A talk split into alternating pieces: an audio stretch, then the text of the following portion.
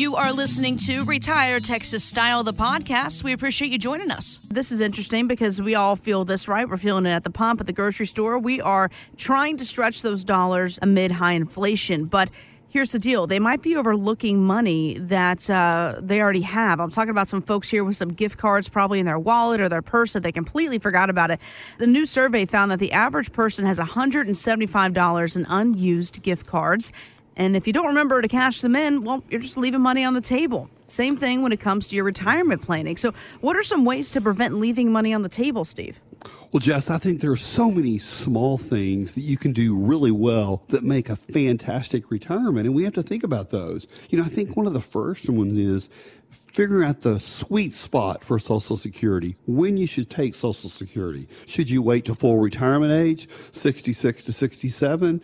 Uh, can you wait all the way to age 70? We have to figure out what's right for you. But most of all, so many Americans leave so much money on the table because they're 62. They just run down and sign up for it. They just get online and say, I want my money. And I'm going to tell you, with the inflation we're having in this country, that's a problem, Jess. Yeah, absolutely. I mean, this is something that we can't afford to do. I mean, you wouldn't want to, you know, leave money behind. And, you know, a lot of folks call you and they go, oh, yeah, I forgot about that 401k 10 years ago from that one job. I mean, how do you recoup all that money? Yes, there are so many people that have 401ks just laying out there. They've been there for 12 years. They're not working for them. They have not put that money to work. You know, now is the time to roll that 401k into something an IRA that will work for you. You know, when you have an IRA like that, you take control of it. You can really use that bucket of money in the future. You know, one of the things I see people do so much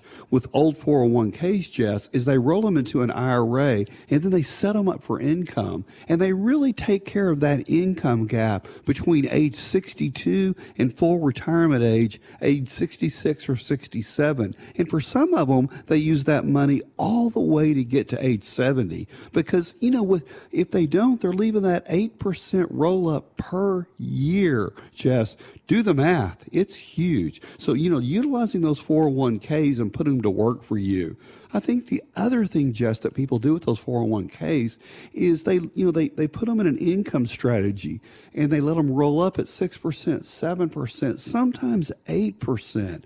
Because, you know, in retirement, Jess, it's not about how much money you have. It's how much income you can create each and every month to keep up that standard of living that you had while you're working.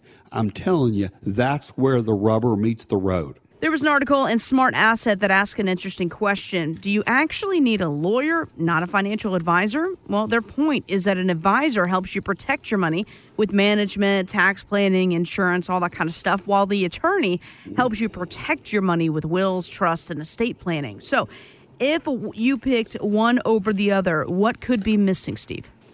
Well, personally, I think you need both. But what I really think is you need to have somebody that makes sure that you have money each and every week, month, and year to get you through retirement. Yes, you need a will. Yes, you need a lawyer. You need a really good will. You know, some people even need a trust. You know, you need a medical power of attorney, a financial power of attorney. But let me tell you, you need an income strategy with an advisor to make sure that you have money. You know, Jess, money makes the world go around for the world. But I'm telling you, at my house and at your house, if we didn't have un- income each and every week, where would we be?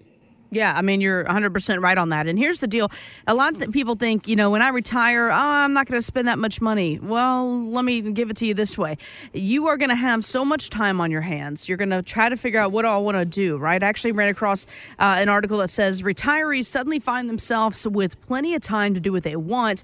You have an estimated 2,500 hours available each year that previously went to your full time job. So, what are you going to do? Are you going to travel? Are you going to shop? Are you going to volunteer? So you need income for that, right? And Steve, uh, walk me through the process of creating that income plan with you, and, let's go a couple different angles here. If you're currently retired, or you know, five years from retirement. Well, Jess, I think the first thing is is getting to know each other. You know, I love people to come in and sit down, or we sometimes do it by Zoom.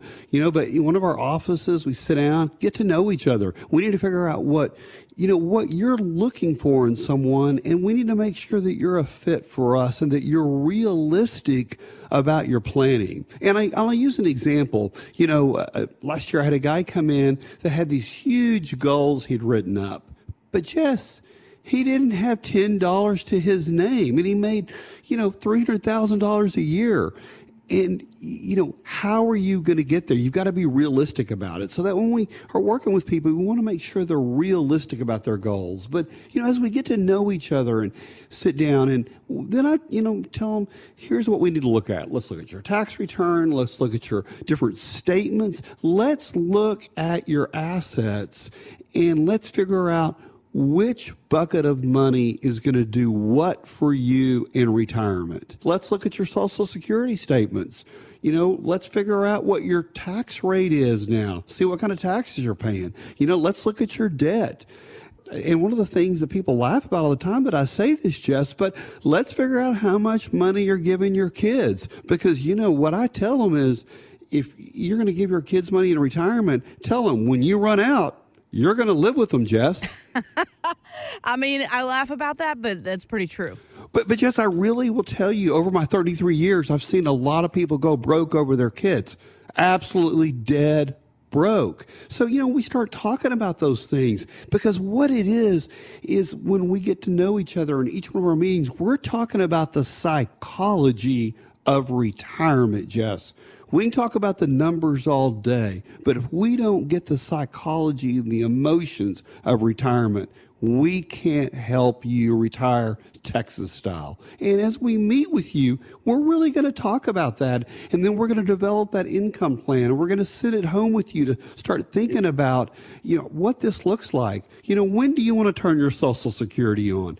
You know, who do you want to leave your money to after you passed on? You know, do you want to volunteer in retirement? Do you want to travel? You know, talking about those things. But Jess, it's so interesting. People come my office, opposites attract.